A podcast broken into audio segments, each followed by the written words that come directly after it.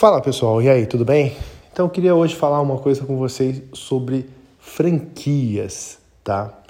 É, eu comecei em 2009 é, comprando uma, a primeira franquia junto com meu irmão na cidade de Curitiba, tá? É uma pastelaria que estava iniciando seu processo de expansão.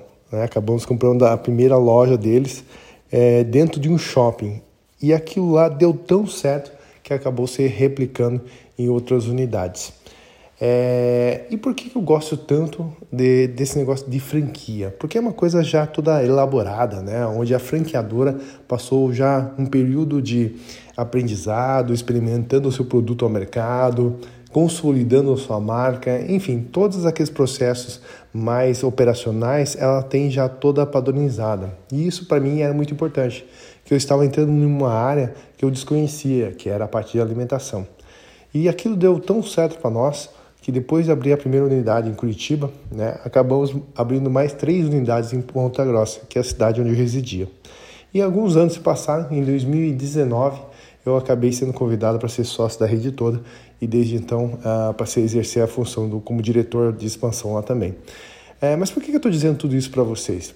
Porque você ter uma franquia já consolidada de anos de mercado, isso vai te facilitar muito a sua vida, porque já vem um padrão, já vem toda uma estrutura, um know-how que você não precisa ficar algum tempo, né, ou de repente alguns anos, se batendo, experimentando é, como fazer aquilo, ou inventando alguns produtos que de repente pode ser é, que dê muito problema para você.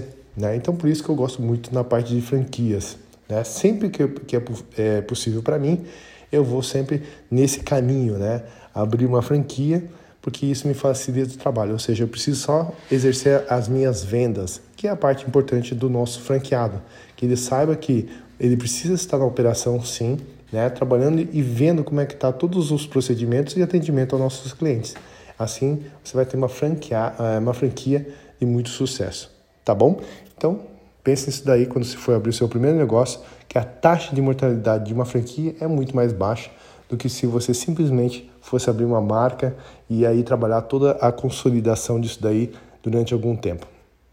Grande abraço.